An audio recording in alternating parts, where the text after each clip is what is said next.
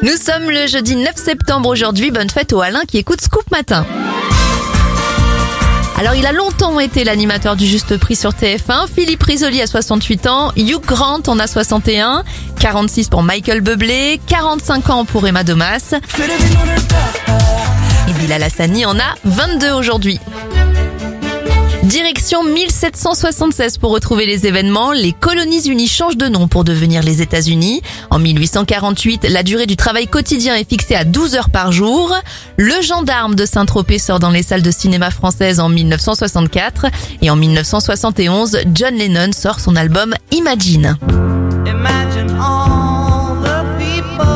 Un dernier anniversaire pour refermer, celui de Lauren Daigle. Elle a 30 ans aujourd'hui.